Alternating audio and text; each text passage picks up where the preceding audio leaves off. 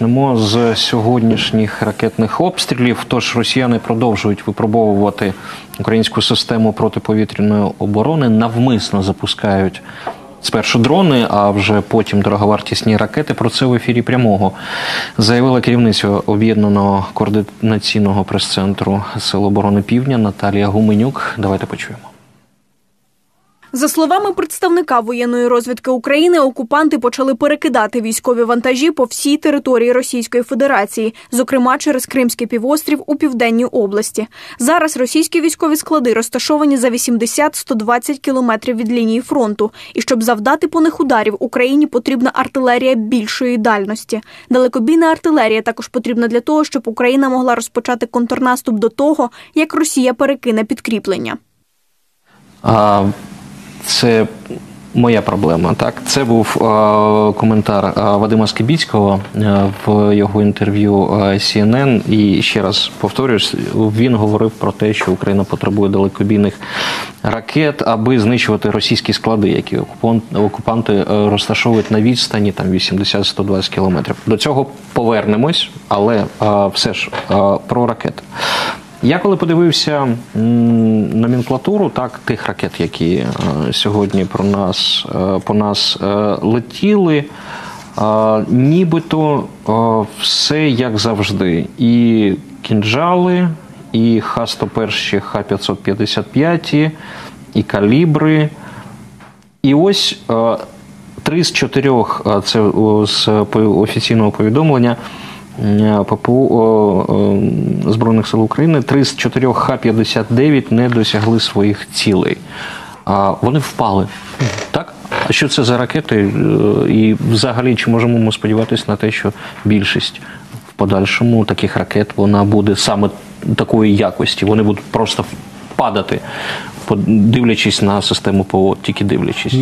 Тільки дивлять, тільки, тільки уявляючи. Ну дивіться, там ж е, було таке велике розмірковання, чому саме росіяни запускають ці ось е, ракети е, саме з Каспію, чого не з Чорноморського флоту. Ну, в принципі, ж ну набагато простіше, мабуть, здається.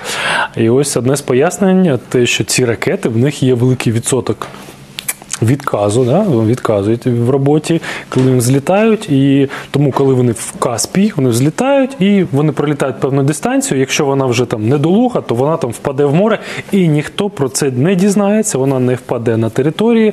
А тут велика вірогідність, що вона взлетіла, не впала в Каспі, значить долетить. Ну тут, бачите, не долітає. Угу. А тепер про а, безпосередньо те, що сказав а, Вадим Скібіцький. А, Практика розташування військових баз, е, військових складів на відстані 80-120 кілометрів від лінії фронту, мається на увазі рашистами, так? Вона потребує е, далекобійних ракет. А, нібито перед а, Рамштайном а, була інформація про те, що нам можуть надати ракети дальністю на 160 кілометрів, але цього не відбулося. Чому, як вам здається? Ну, принаймні офіційно. Ми ж не знаємо, багато речей відбувається на Рамштайні і поза Рамштайном неофіційно. Ми бачимо на верхівку верхівки айсбергу. Тобто, ну не про все кажуть. Е, е, Дивіться ж, ну росіяни теж моніторять, що відбувається. Вони ж там на дипломатичними каналами, розвідканалами будуть намагатися якось убезпечити себе, е, отримати інформацію на упередження. Якщо вони інформації не мають, то вони не можуть підготуватися до неї. Тобто, це частина теж інформаційної війни, інформаційної гігієни, конспірації, щоб не- не розказувати, не давати росіянам можливість підготуватися. Танки готувалися до передачі там здається, з другого Рамштайну ще да, почалися закладатися цей фундамент. Зараз ми побачили. Е, якщо політика написала, то я думаю, що передумови до того, щоб передати нам ось ці ось проміжні варіанти. Я нагадаю, ми там просили атакамси, да, там язики вже всі щесали. Так. 300 кілометрів, у нас є 70, а це буде на 150. І в чому особливість цих ось е, снарядів е, крилатих, да, вони можуть залітати за іншу м, склон. Давайте терикон. Візьмемо терикон, да, там росіяни полюбляють там ховатися за териконами, в такі великі, вони масштабні. А ця ракета може облітати з тилу і робити такий бадабум, дуже так неочікуваний для А ось навіть не так, а Да, ось з так. да. Тобто компанія виробник вона зазначала це як одну з таких фішок. Тобто може, може облітати. Угу. Це, це, це дуже цікаво. А, ну, взагалі, а, про Рамштайн, а та номенклатура, яку ми отримали, ну, ну, у нас же всі військові експерти, це ви фаховий, а ми так. Та вже всі стали, вже всі стали фаховими. Всі стали фаховими. А, тож, а, номенклатура, яку нам пообіцяли, це для чого? Захист, активний захист, наступ, резерв. Що, що, що, що нам дали? Ну, давай так, концептуально все, що ми отримаємо, це для захисту. Ми ні на кого не наступаємо. Ми захищаємося, але різними методами. Танками, так танками захищаємося. Це теж ми боронимо себе танками. е, Там буде авіація, будемо авіацію захищатися. Формально це буде е, зброя оборони, не наступу. Нащо нам наступати на Росію, коли ми обороняємо себе, нашу територію? Е, Це раз. А по-друге, що мене дуже сильно потішило, що велике, велике бажання наших друзів допомагати нам. Дійсно велике. Я бачу, як Польща налаштована, країни Балтії налаштовані. І коли вони кажуть, що це рішучий момент, це не для нас. Для нас він рішучий з 24 числа. Ну, у нас що не день, то все рішуче. То Київ, то Чернігів, то Суми, і все це вже зливається в якийсь один рішучий момент. Саме для європейців, що або зараз ми допомагаємо, або все там. Ну, Кранти, перепрошую, Україні через 3-4 роки буде почнеться війна там в Європі, там Польща, країни Балтії, оскільки росіяни запам'ятають цю, цю підтримку і вони туди повернуться. І тому ось цей посил був саме для європейців, що або ми зараз, або потім війна прийде до нас. Думаю, давайте чухайтеся швидше. І ось ця номенклатура, вона дійсно дуже класна. Ми бачимо там снаряди до артилерії. Це дуже необхідно. Планують за два декілька років, за 2-3 роки збільшити виробництво снарядів американців на 500%. На 500, Карл, на 500. Тобто вони все, що в них було, вони зараз віддають Україні. Україна, там як дитина, ще і ще, давай ще, давай ще. Просто з'їдають настільки багато, скільки не можуть виробляти. А давайте про танки поговоримо окремо, тому що дійсно на цьому тижні відбулося те, що чого чекали, і ну тут, до речі, якщо ви говорите, що про танки почали говорити з другого Рамштайну, це був дев'ятий, якщо я не помиляюсь. Я вже чесно, Так? я вже ну, здається, дев'ятий це був Рамштайн. Черговий буде 14 лютого. День закоханих це, це соусвіт. А, говорити про війну в День закоханих. Але давайте про танки серйозно і про танки поки що американські. Тож США придадуть Україні 31 танк Абрамс. Про це особисто повідомив президент США Джозеф Байден. Відомо, що з Абрамсів сформують танковий батальйон. За словами Байдена, Україні знадобиться час, щоб поставити Абрамси на свою оборону. У Білому домі очікують, що українські військові почнуть навчання на українських танках протягом тижнів. Окрім Абрамсів, до нового пакету допомоги від США увійшли ще вісім тактичних машин для відновлення обладнання, допоміжні транспортні засоби, обслуговування та підтримки. США надають Україні 31 танк Абрамс, тому що це підтримає можливість України захистити свою територію, досягнути своїх стратегічних цілей. Танки Абрамс найбільш спроможні танки у світі. Також потрібно, щоб Україна активно оперувала цими танками на полі бою.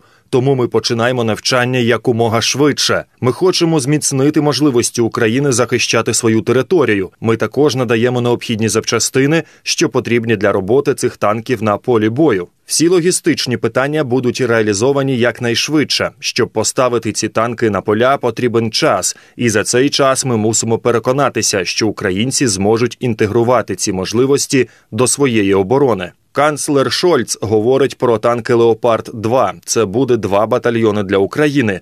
Я дякую канцлеру за його лідерство на захисті України.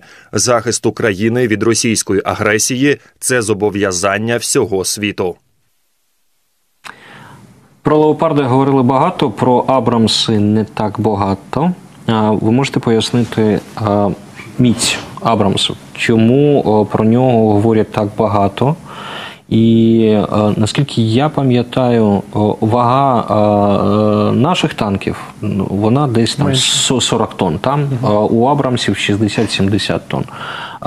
Як це позначиться на, на, на полі бою? Давайте одразу, щоб два рази не вставати, розвіємо всі ці рашистські фантазії, що танки НАТО, танки Абрамс, Леопард, е, Челенджери, вони не придатні для ведення е, війни саме цієї війни. Ну, давайте зразу так візьмемо 100 вгору, скажемо, що танки Абрамс вони теж горять. Ну, ми бачили іракську кампанію, бачили, що вони теж горять. Е, як люба техніка, mm-hmm. навіть якщо вони там і F-16 горять, і там і стелси, все це падає, все це горить. Там було багато екземплярів підбитих, але тут питання ще в тренуванні, в тому, хто сидить за кермом цього танку. У 80-х роках було цікаве дослідження. Досліджували, що якщо збільшити е, навики, да, ці skills е, танкістів на 20, на 25%, то концептуально це може дорівнювати збільшенню танкового парку на 60%. Тобто на 25% збільшуються uh-huh. навички, і на 60% ну, можна прирівняти кількість техніки. Тобто тут вже буде йти мова про тренування. Так, танк він там з цією бронею, він технологічний, там система зв'язку, приливничного бачення, оптика, зв'язок між підрозділами, там піхотою. Це класно все, але ті люди, які будуть сидіти, вони будуть визначати. Да, там ключ ключова фішка цього танку, е, експерти зазначають, ну хто так більш в цьому матеріалі, танкісти, вони кажуть, це наявність швидкого е, можливості рухатись заднім ходом. Тобто 30 км на годину він може е, рухатися назад. Російські танки орієнтовно 10.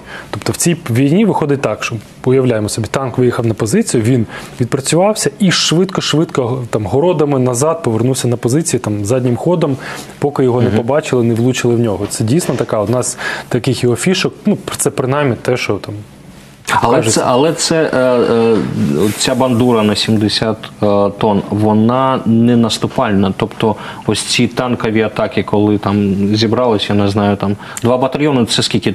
40? 30, не, не скажу, 30, ну десь два, два, три десятки. Давайте. Три десятки, три десятки, давайте, три десятки. Ось три десятки вистроїлись так в шеренгу і погнали, значить, ні, ну, це знімати. Це це не про Абрамса. Ну, ні, ну це взагалі, ну це ж не наша війна, каже там Шурік, ну це ж не наші методи. Угу. Ми ж не можемо так всьому фронту, це там Друга світова, тут там Т-34, тут Тачанка, там Чапаєв з шашкою. Ну це ж не наша історія.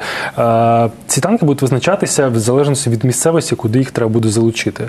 У нас же багато різних є. Там, Наприклад, там умовно там північ, там більше там ліси, якісь у нас є, там південь це степи, там ще там чорнозем'я, різний ґрунт. Там вони будуть визначатися там тут. Давайте краще це, тут це не угу. будемо. І ем, ці ж танки взагалі вони ж ем, не для окей, для танкового бою також, але там дві третини їх там. Ем, е, Мети використання це підтримка піхоти, це проривання якихось позицій, та там mm-hmm. через якісь там траншеї, окопи, там тут в дзот влучили, там в якийсь пункт, і підтримати наступальні дії. Mm-hmm. Зрозуміло. Зараз з нами на зв'язку Роман Костенко, полковник Служби безпеки України, народний депутат, фракція Голос і секретар парламентського комітету з питань національної безпеки, оборони та розвідки. Вітаю вас. Добрий вечір. Роман, вітаю вас. Пане Романе, пане Романе, давайте поки що не про військові, а про тилові справи. Ну у вас на засіданні парламентського комітету виступав міністр оборони Резніков стосовно цієї резонансної статті Юрія Ніколова в дзеркалі тижня. Ви для себе зрозуміли, чи можете ви нам пояснити, що насправді відбувається зараз з закупівлями, про які написали журналісти? Наскільки ця ситуація загрозлива для нас, і наскільки те, про що написали журналісти, відповідає дійсності, і взагалі пояснення міністра Резнікова, наскільки вони вас задовільнили, задовільнили, і чи не є оці факти, про які розповіла дзеркало тижня, підставою для відставки міністра? Ну, дивіться, е, основне, що ми зрозуміли, що з початком війни, коли е, в принципі комітет е, не виконував свою функцію контролю, скажімо таку, тому що вона згідно закону перейшла до кабінету міністрів, і ми побачили те, що є запитання, і цю функцію потрібно повертати. Це основне те, що ми побачили. І зараз комітет випрацьовує речі, які модель, по якому ми будемо повертати контроль, в тому числі і за відкритим відкритими закупівлями. Ну зараз вони всі закриті. Мається на увазі, коли прийметься закон для того, щоб якось зробити їх більш прозорими. Це що стосується. там харчування, обмундирування, що стосується озброєння, то переглядати контракти і дивитися взагалі, як це все буде е, закупатися, тому що є дійсно питання у нас є, і ми маємо на них відповідати. Е, Ну і взагалі по всім іншим е, службам, наприклад, там по службі безпеки, той же ГУР, з початку війни туди майже. Ми не впливали, але зараз бачимо, наприклад, сьогодні ми запросили керівництво служби безпеки на комітет і ГУР. Е, Депутати прийшли, і це по справі Кірєєва, до речі, було. Депутати прийшли, а в останній момент представники ГУР і представники е, служби безпеки відмовились прийти і дати пояснення комітету щодо цієї справи. Да? І це вже говорить про відношення до контролюючого органу безпосередньо. Е, Що стосується самого м, безпосередньо засідання, як про яке ви говорили, то ми, ми на ньому е, дивилися контракти безпосередньо, дивилися, які там суми прописані, каталоги. І щодо контракту, я скажу безпосередньо, то да, там була. е, Той контракт, що ми дивилися, там була дійсно описка, там дійсно було написано кілограми, як би це не звучало. Про яйця ми говоримо. Так, да, говоримо про яйця. Я думаю, що зараз вся Україна вже знає. Не тільки Україна, до речі, я спілкуюсь з е, колегами американськими. Американці вже знають про українські яйця. І я думаю, з усіх сторін. І про ті, що ми закупаємо, і про ті, які мають наші сили оборони, скажімо так, Е, весь світ знає. Тому дійсно контроль потрібно повертати. Е, На рахунок там, що ви кажете, чи не має це бути підставою там відставки міністра. Я скажу, що зараз цим займається безпосередньо набу. е, Безпосередньо ДБР, Служба безпеки України, які мають е, повністю депутати ж вони не правоохоронний орган. Ми подивилися те, що дійсно так, контракти е, також, але прийняли рішення це повернення контролю, і також депутати прийняли рішення для того, щоб проінспектувати ці фірми, які зараз надають послуги е, з приводу харчування військовослужбовців. Пане Романе, будь ласка, поточніть повернення контролю. е, Як це буде на практиці працювати? Що чого ви не могли зараз робити, що зможете робити? Дивіться, коли е, раніше е, всі закупки, які е, здійснювало Міністерство оборони до війни, я маю це до повномасштабного вторгнення, згідно закону про оборонні закупівлі, депутати ми перевіряли, дивились ціну, питали, а чому скільки цього, а не цього. Ну часто приходять і купляють те, що є, а не те, що потрібно збройним силам. Було таке. І ми говоримо або те, що є в нашому оборонно-промисловому ком- комплексі. Нам потрібні снаряди 152, але ми їх не виробляємо. Наприклад, Е, їх треба куп- купляти десь за кордоном, а це більш складніша процедура. Ну ми купляємо, ну до прикладу, просто котілки, да, які робить наш ОПК там часів там Другої світової війни, там або інші якісь речі. Я зараз просто е, наводжу приклади. Тому ми говорили, оце не потрібно. Е, Гукали е, керівництво збройних сил, і вони нам пояснювали, чи це потрібно, і багато таких речей поверталося. Наприклад, ми зняли монополію на мастила, тому що одна ма- е, фірма е, на до 2000 практично 20 року поставляла мастила в армію, і нею керував проросійський депутат. Так само було знято монополію на харчування. Харчувала одна фірма, зараз вісім фірм також. І це все наслідки.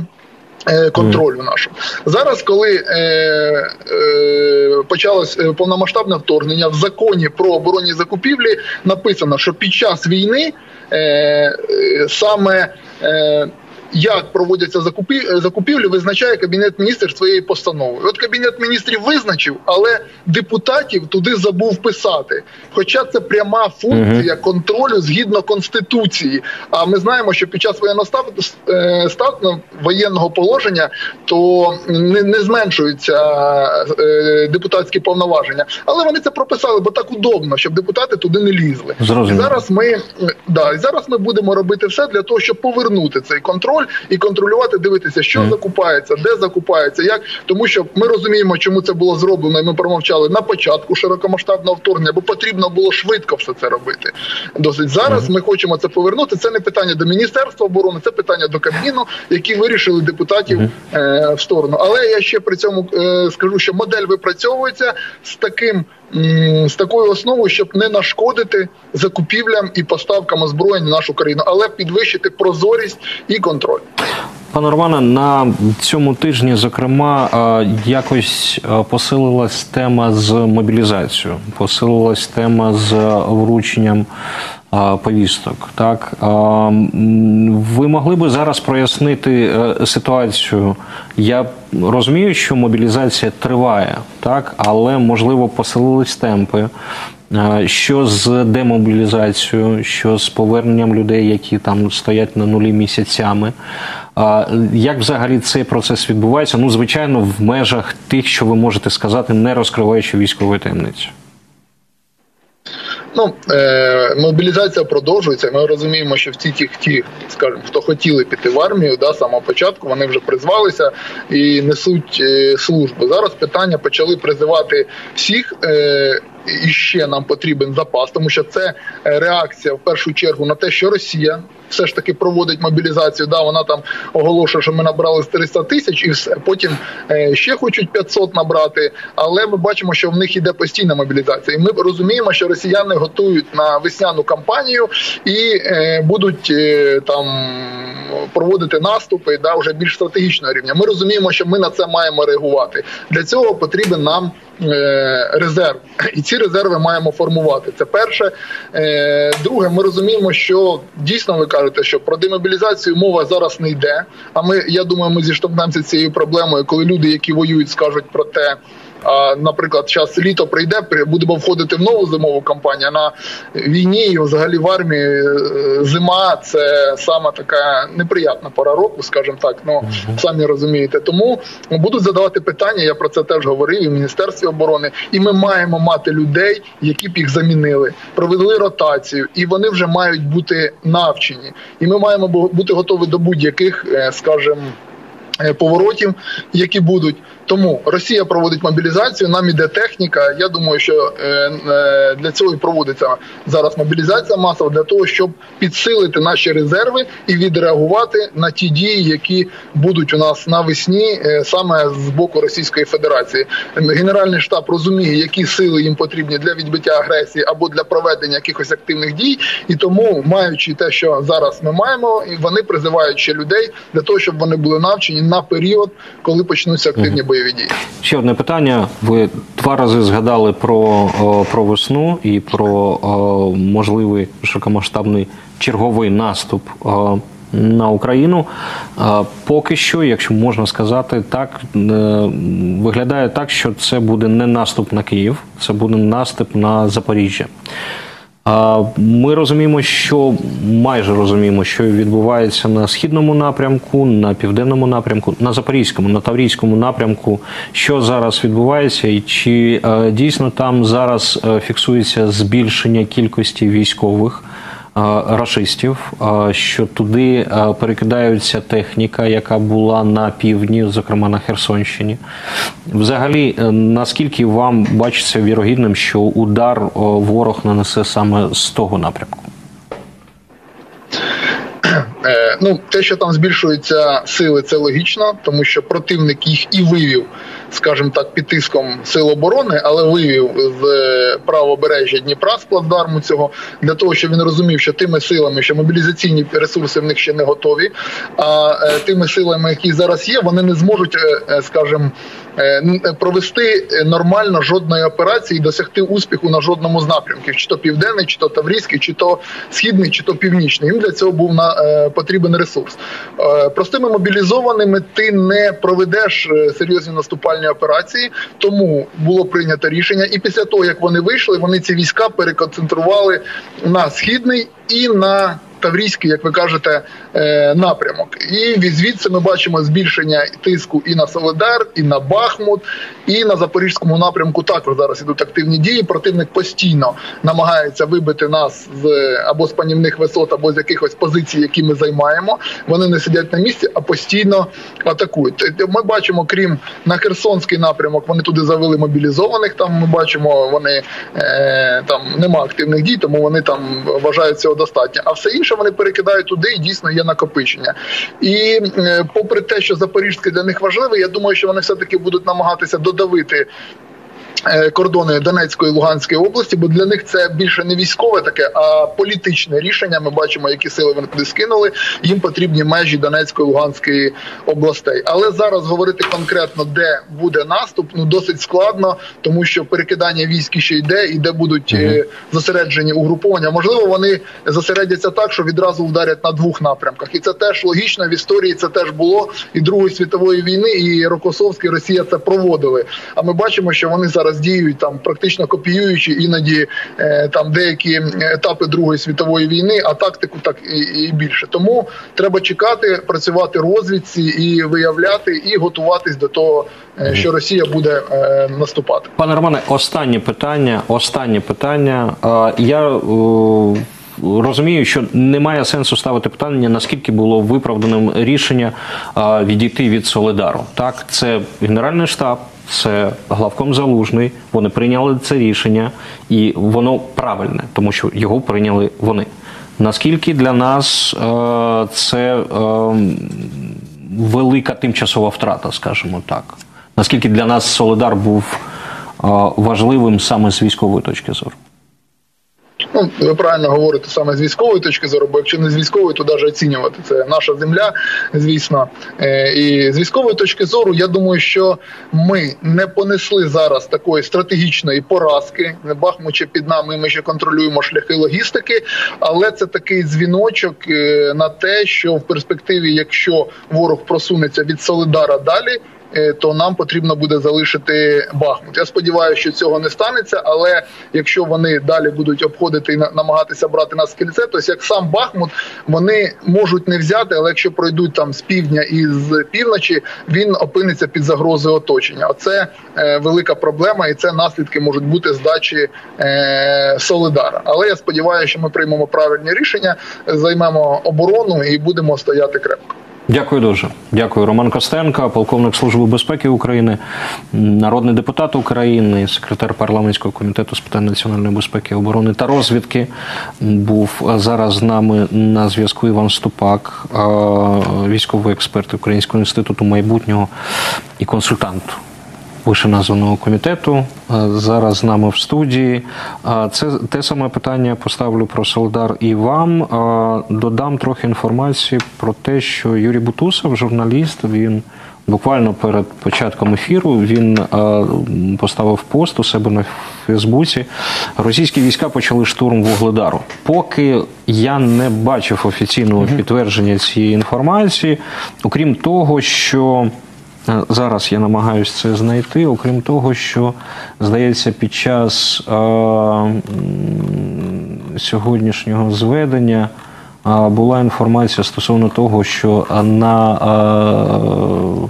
е, цьому напрямку ворог намагався проводити е, наступальні дії. Було, здається, 28 атак, якщо я не помиляюсь, і що е, ми їх відбили. Тому е, чи є наступ на Вугледар, ми зараз не знаємо до кінця, і сподіваюся, ми отримуємо офіційну інформацію. Ми ж довіряємо Юрію Бутусу. Я думаю, що він не писав би просто так.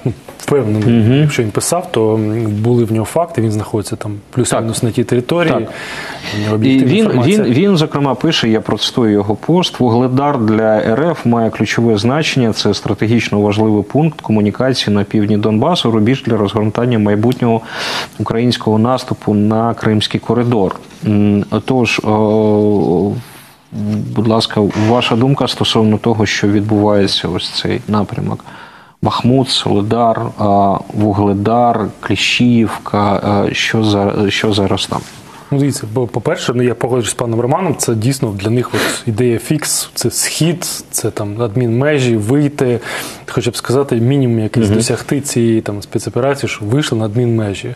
І можливо, можливо, ми ж не знаємо всього задуму їх, то Вугледар, можливо, є частиною цієї операції, там відволікання уваги, тому що військові теж не мислять прямолінійно. Там завжди є там цей ой, дивись, там супермен, а поки людина від ну, в, увагу да, втрачає, роблять кроки в іншому напрямку. Тут може бути теж сама історія. Не забувайте, що якраз цією операцією керують більше військові, да, відсунули від командування, від вірніше від активної участі усунули ПВК Вагнера, там Рідути. Ні, Рідут залишився. Це ж. Міністерство Так, оборони. це Міністерство оборони. так. І можливо зараз вони намагаються показати, що вони не змогли, да, сім місяців там билися об стіну, вісім майже. А ми тут тільки прийшли, одразу показали. Знаєте, це ж класична бюрократична історія. Новий керівник все починає бити копитом, треба показати, терміновий результат, а, оправдати сах, яке довір'я. Е, Якщо ми говоримо дійсно про ці е, кадрові зміни в е, серед тих, хто керує зараз е, армією нашого ворога, чому Путін вирішив повернутися до військових безпосередньо, не тим місцем, до яких він повернувся з- на початку війни, лицем, і е, чим це було продиктовано, і взагалі е, роль Вагнерів зараз. Е, Нібито наш, наші партнери з американських, з британських розвиток, вони говорять про те, що статус Пригожина, взагалі його вплив, він почав зменшуватись. Ви фіксуєте таку історію? Я поясню, дивіться, початку вторгнення ну, були основною дружчиною сили це російські військові. Зрозуміло, там були спеціальні сили, ФСБшники там науськували, да, там інформацію давали, але рушійні сили були російські військові. Надзвичайно великі втрати в них були, там опромінення в Чорнобилі в них, там, ну, цей, цей ідіотський там, випадок, але це показово. В родому лісі, коли Да, вони да, коли почали окопи десь. Да, відкрили мапи там 82-го року, кажуть, тут все окей, що ви розказуєте. Ну просто історія, проблема в них, ну все. І з ерудицією все погано дуже було.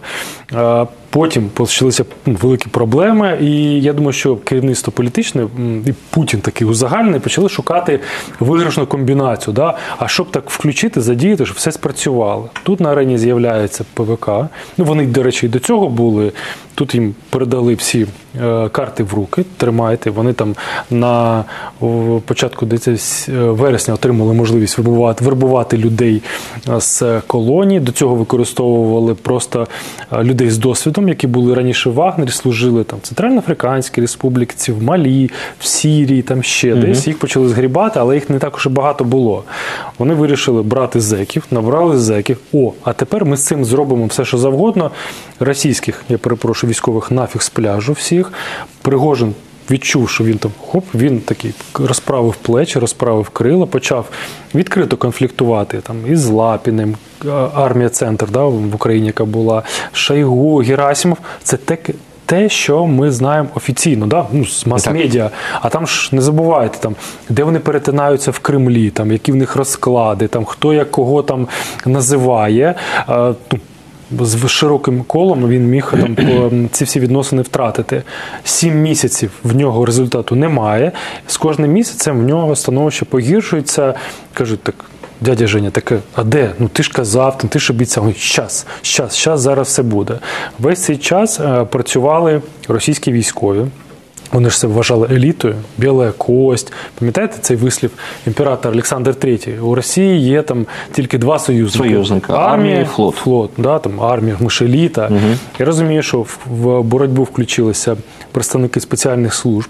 Одразу вийшли ці відео а, з кримінальними авторитетами російськими, там які почали розказувати, хто піде в Вагнер, той буде там нижчою кастою а, в кримінальному Ну, там і про- про- про Пригожина цікаві факти були. Тобто я бачу, це все була боротьба людей в погонах, їх називають силові, силові менеджери. І зараз, от те, що відбулося, Путін вирішив всю цю систему вирівняти. Вона була дисбалансована в напрямку ПВК. Зараз вона повертається у вихідне положення, тобто ПВК на одному рівні з російськими військовими. Лапін повернувся, Герасимов став керівником да, всієї цієї історії. Він вирівнює, щоб не було. Пригожин та і йому подобні не відчули себе там повністю, знаєте, там е, ти ж сохранився, да? Ну, Ти що, неуязвимий? Ось з цією Але метою. це, е, це, це політичні такі. е, Це важливо дуже. Ні, ні, ні, це, це важливо, без питань. Але той самий Герасимов, здається, зараз намагається він повернути про те, що ви говорите, так про ставлення армії як, як до армії. О, там, він забороняє зараз там бороди, да, так, подшиві, це подворотнички, все, все, все таке. Класична військова історія. Так, це, е, це нам на користь. Давайте з цього питання. Це нам на користь, так коли солдафони намагаються воювати, коли вони приносять ці традиції, найгірші традиції з радянської армії. Це добре. Супер, це це без, перебі... без перебільшення, це класна історія, коли е, в них образ е, мислення радянське, правильно зазначили, е, він який вкладається в коротку конструкцію. Солдат без діла це потенційний злочинець. І от вони намагаються солдата чимось зайняти. Да? Якщо ти там сидиш без діла, там іди там поголися, да? там угу. підшива, там строєвий смотр, да? там марширування питань нема. От цим вони задовбують. Sorry за сленг, але це ну. Це дійсно ну, задовбують особовий склад. Це для нас, хай вони в це всю свою енергію вкидають, аніж в плануванні і реалізацію якихось там наступальних операцій. Угу. Але з іншого боку, і це теж ми не, не можемо не помітити цей факт. Ми можемо про нього мовчати. Але давайте згадаємо інтерв'ю о, Валерія Федоровича Залужного журналу Економіст, де він посилається і він говорить, що він прочитав всі праці Герасимова. Так? Е, і ну, це про щось говорить. Так? Наш главком, який е, ставиться.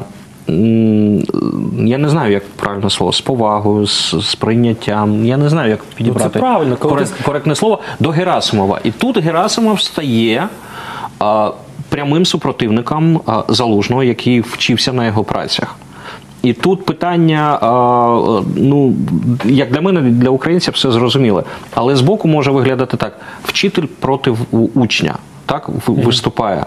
І ну і так трохи починаєш хитатись. Ну може і вчитель чогось знає такого, чого не знає учень, чи е, чи я помиляюсь?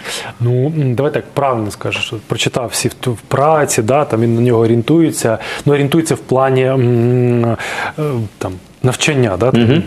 читає його, це непогано. Ставиться з повагою. Ну, знати свого ворога звичайно, необхідно. Недооцінювати не можна. Він з повагою ставиться, він розуміє, що це ну, серйозний супротивник може бути. Але одна справа, коли людина пише там дисертації, в теорії він пише там ідеально, а коли йому кажуть, ну дядя, сідай, угу. займайся, це твоє. Починаються тоді проблеми з практикою. Теорія з практикою вони часто йдуть дуже паралельними шляхами, дуже звідки перетинаються, і ось коли перетинаються, починають якісь там проблеми. В теорії виглядає все супер. Це зробити, це зробити. Пан Залужний він більше практик. Ми побачили його. Він не тільки призначений, що ми не знаємо, як він працює. Ми ж вже побачили його успіхи. Там Харківська uh -huh. успіх всіх військових, але під командуванням ну, пана Залужного. Харківська область, Херсон, і там вдало, і там вдало. Так, є проблема, але ну, ми ж орієнтуємося, ми довіряємо йому, тому я ну, думаю, це проблем бути не буде. Так, і це не не єдиний вчитель, наскільки я розумію, у а, Залужного, і тому а, там все будемо сподіватися, все буде добре. Але а, зараз а, ми зробимо ще одне включення. З нами на зв'язку Андреа Калан, представниця Державного департаменту Сполучених Штатів. Госпожа Калан, добрый вечер. Добрый вечер. Добрый вечер. Спасибо за Абрамсы.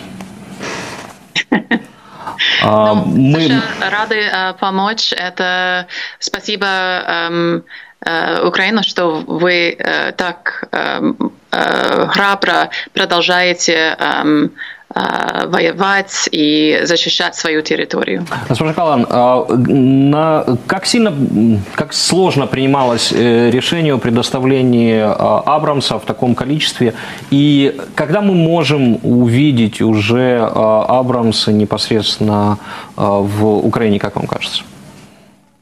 Ну, э, процесс, ну, как, как мы решили э, передать а, эти танки, Абрамсы, э, но вот этот процесс идет э, вот каждый день. Каждый день э, Министерство обороны э, имеют э, контакт с, с нашими партнерами в Украине, в Европе. Э, и это просто Э, вот этот э, постоянные переговоры, постоянные дискуссии, что нужно. Потому что, как мы видим, нужды меняются каждый день.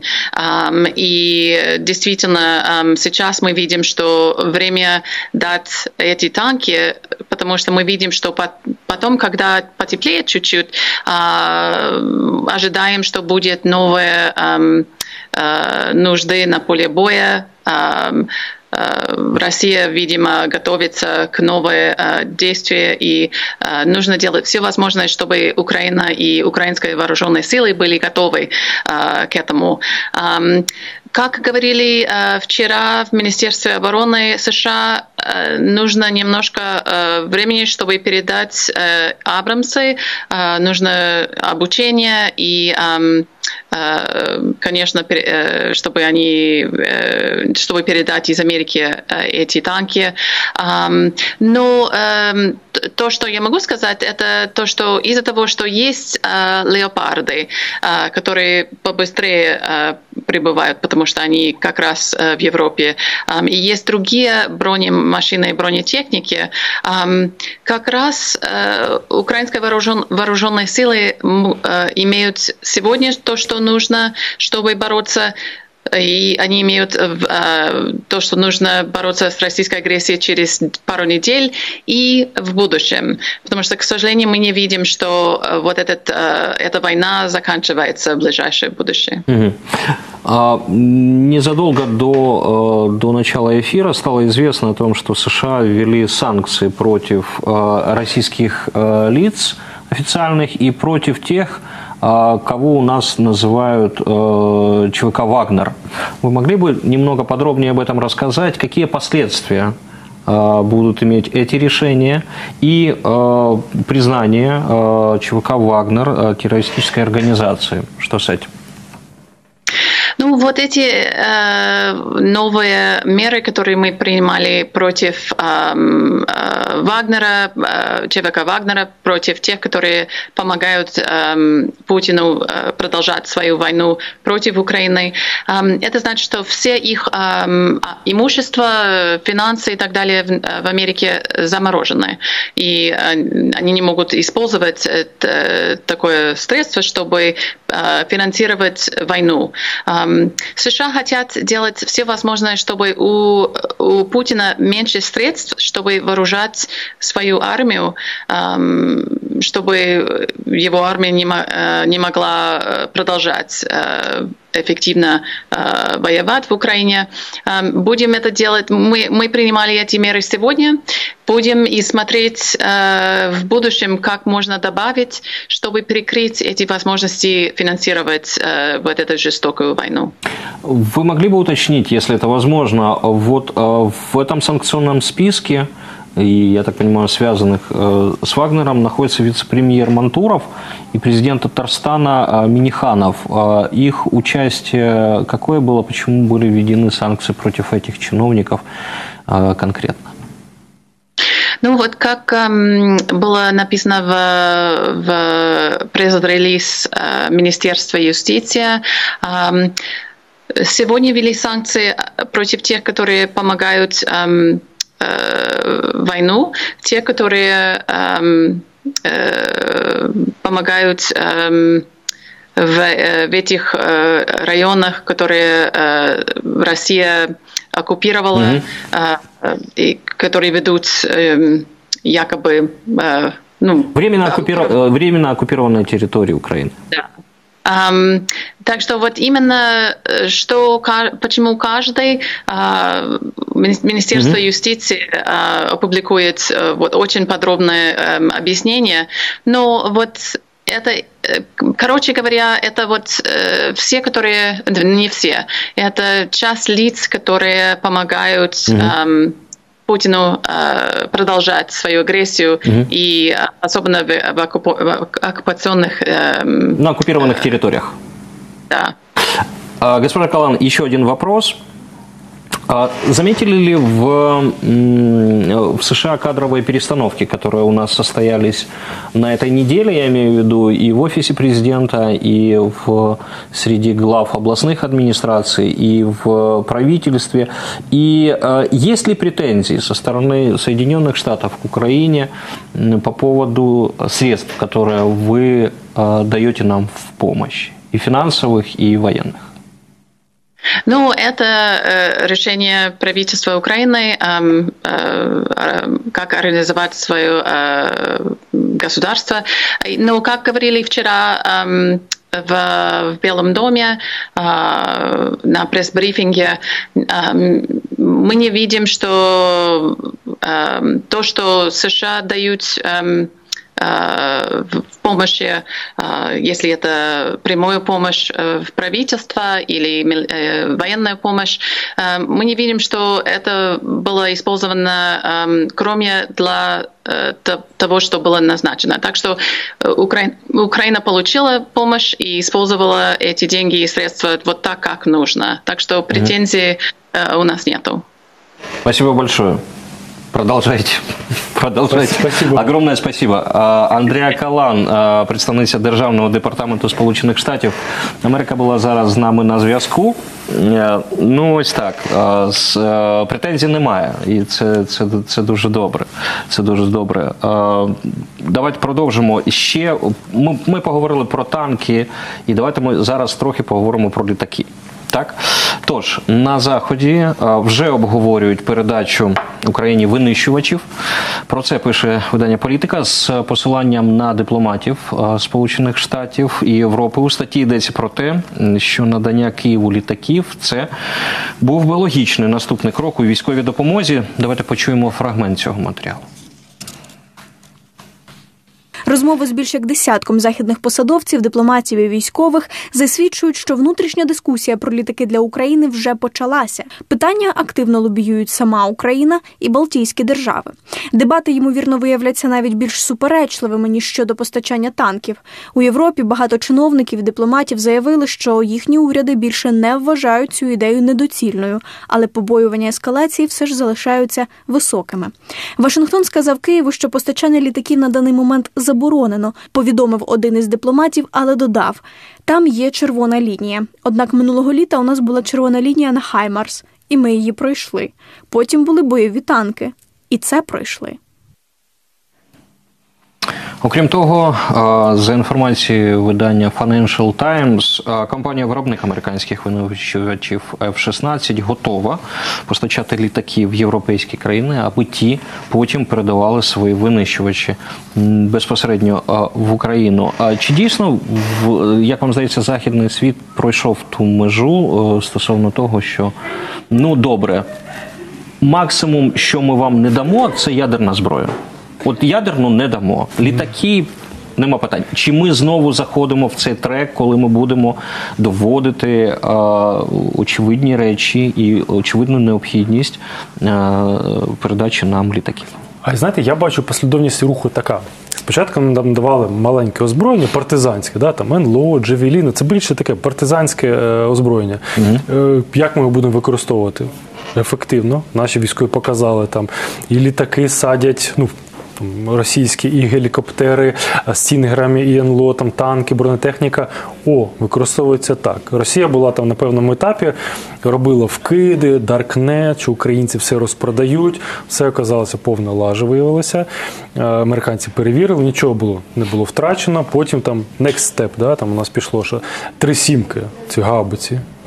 Перша партія, друга партія. Зараз про них нічого не кажуть. Е, знають, що гарно використовують, mm-hmm. класно, ефективно. Потім Хаймарса, да, там кажуть, червона лінія. Ну, Хаймарс і все, що там навколо нього, показали себе класно, результативно, ефективно, нічого не втрачено, б'ють виключно по військових об'єктах російських. Е, Професійно Next step – це танки, але танки, бачите, ну дуже довго. Там, здається, пан е, посол, ем, пан Мельник да, писав, що починали розмову про танки ще на сьомий день початку, угу. після початку війни. Да, І ось тільки на 300 там та-та-та. Ця розмова дійшла, але тільки у нас є згода. У нас цих танків ще немає. Ми їх очікуємо орієнтовно в березні місяці, або на початку березня, або до кінця березня, тобто ще місяць нам півтора. Будемо без танків, це щонайменше. Літаки, я думаю, це питання можна обговорювати, але ну так поки що так дуже обережно, це е, тільки після показання результативності використання танків. Коли танки покажуться на полі бою, так коли наші військові будуть ефективно бити росіян, коли будуть відвойовані чергові території України, це більше буде тоді стане ще додатковим стимулом е, європейцям. Угу. Тобто танки дали, віджали е, землю. Якщо дамо літаки, це буде ще більше. Давайте давати. Але ну це виглядає як така розпаковка. Да, да, да. І вони ж дивіться, це ж планомірний такий контрольований е, тиск росіян. Ну, Такий в мережі мені подобається. Такий жарт, що Симонян е, з Соловйовим можуть брати е, червону фарбу і малювати червоні лінії десь там навколо Кремля або навколо МКАДу, да, там поближче до нього. Е, Тобто ш- ш- крок за кроком показують свою ефективність. Віджимають росіян, і в них немає такої е, можливості. Ах, так, ну все, тоді ми лупимо по вам там ядерною зброєю. Але це ж вони можуть е, будь-який привід е, використати, сказати, сказати ах так. Е, Це ну танки. Це ризик, це ризик. Це, Це ризик. ризик, ризик чого? Ризик ескалації конфлікту до е, ядерної війни, до застосування тактичної ядерної зброї. Але хочу, щоб ви розуміли, що для американців, європейців найбільший ризик за останні місяці був це нафто, газо, постачання до країн Євросоюзу. Коли це питання було вирішено, коли відірвалося від там німецької цієї газової голки, що боялися європейці з американцями? Що нафта буде випадку там, передають Україні одразу там 300 танків, да, там 100 літаків, то нафта буде 150 доларів за барель, газ буде по 5 тисяч за тисячу кубів. І е, росіяни такі в Газпромі, вау, оце не оце фартануло нам, да? оце непогано у нас надходження. Тобто треба було вирівняти ці ось е, історії. Коли вони вирівняли, почалися, вони почали почувати себе більш фух, так, що ми там можемо тепер українцям дати? Тобто немає такої великої залежності. Ця е, ну це зрозуміло. Це і, і про нас, і про наших партнерів, яким ми дякуємо за всю підтримку. Але це і про Росію. А це може в якусь. е, Хвилину, день, я не знаю, тиждень, оця асфіксія, тому що ну це вдавка, Да, так вона вона затягується, так Чудове. І ось ця е, асфіксія, коли вони вже не мо, не зможуть дихати. Ну ми розуміємо, що ну направду до речі, коли вішають, е, там люди погибають, гинуть не тому, що вони не вистачає повітря, позвонки Да-да-да. ламаються, так. А, і коли ось ця удавка вона вже затиснеться, є ну, хоча б мінімальний шанс на те, що Путін в якийсь момент зрозуміє, що наступний крок з боку України, з боку партнерів, він буде останній. І що ось тут треба зупинятися, треба якимось чином виходити, я не знаю, на перемовини, на капітуляцію, просто виводити свої війська тишком-нишком вночі зібралися всі і нафіг е, вийшли з України. І е, чи ні, чи це фанатик, він іде, він буде перти його, е, як там вони кажуть, віжу цель, Да, віжу да, препятствий. Да, Е, Ось, ось таким чином. Чи як? Чи можливо це, що весь цей тиск він призведе до того, що Путін відмовиться від ведення війни? А тепер дивіться, вам така аналогія. Е, пам'ятаєте, коли призначили Суровікіна, він одразу почав казати про як називається, непопулярні рішення, да, неприємні мгм. рішення. Так, так. Тобто собі уявіть, коли людину тільки призначили, да, він каже, що там будуть рішення, і Путін, так, ми погоджуємося з вами. Оцей ось театр, коли там актори Шойгу, там. Докладують там, там цей Суровікін докладує йому таким суровим обличчям.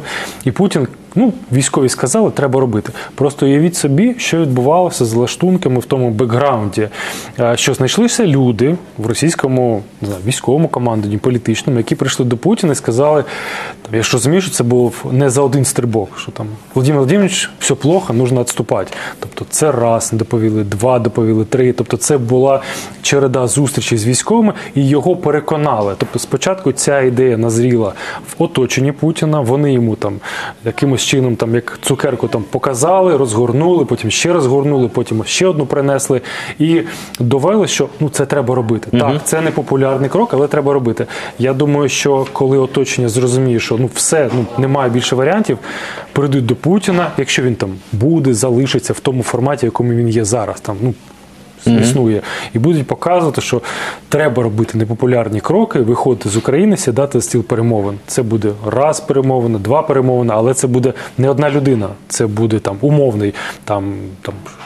Патрушев, Шойгу, там не знаю, там хто ще, Сєчин, хто прийдуть і скаже, там, Владимир, ну надо, ну не можемо вже. Там спочатку будуть, мабуть, там пошлі вон, там вийдіть, потім ще раз, ще раз, і тільки тоді буде ухвалено це рішення. Ну, це знаєте, як е, Сталін там в цьому в 53-му році, коли він просто не вийшов на, на сніданок, І всі боялися зайти а, до його кімнати, і так вони чекали декілька годин, а він, а, вибачте, в власній сечі валявся на, на підлозі.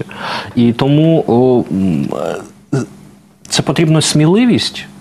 Що потрібно, аби хтось Путіну сказав правду про те, що відбувається на полі бою, тому що я я прочитав, я не пам'ятаю, хто там з російських якихось там вже е, в екзилі медіа, вони е, розповіли про те, як він комунікує.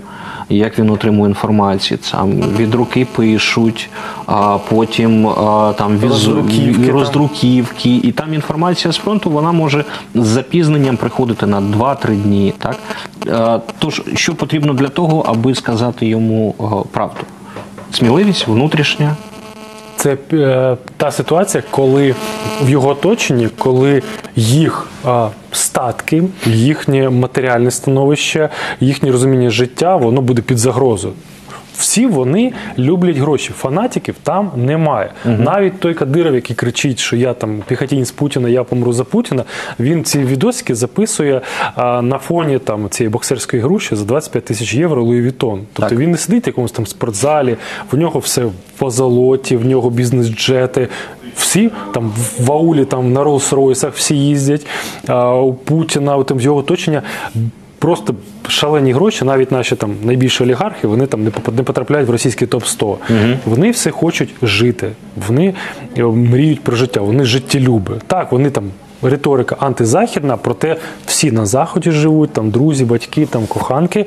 І коли загроза буде не російській державі, вони чхати не хотіли на російську державу. Вони роз- розглядають Росію виключно як можливість заробити грошей. Все.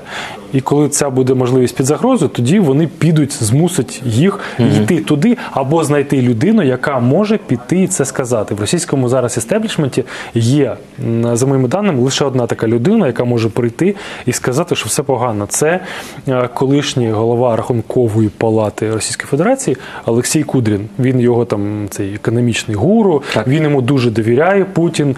І зараз він в компанію Яндекс перестрибнув з державної служби, сказав: Я тут зав'язав, я тут не хочу мати жодних справ і відношення. Ось це та остання людина, яка могла дійти і сказати: Я не погоджуся, це буде погано. Зрозуміло. Дякую вам дуже. Дякую вам. Дякую дуже. Е, Іван Степак, консультант парламентського комітету з питань національної безпеки, оборони і розвідки, військовий експерт Українського інституту майбутнього був учасником цього засідання воєнного кабінету. Дякую, що дивилися. Тримайтеся. Переможемо.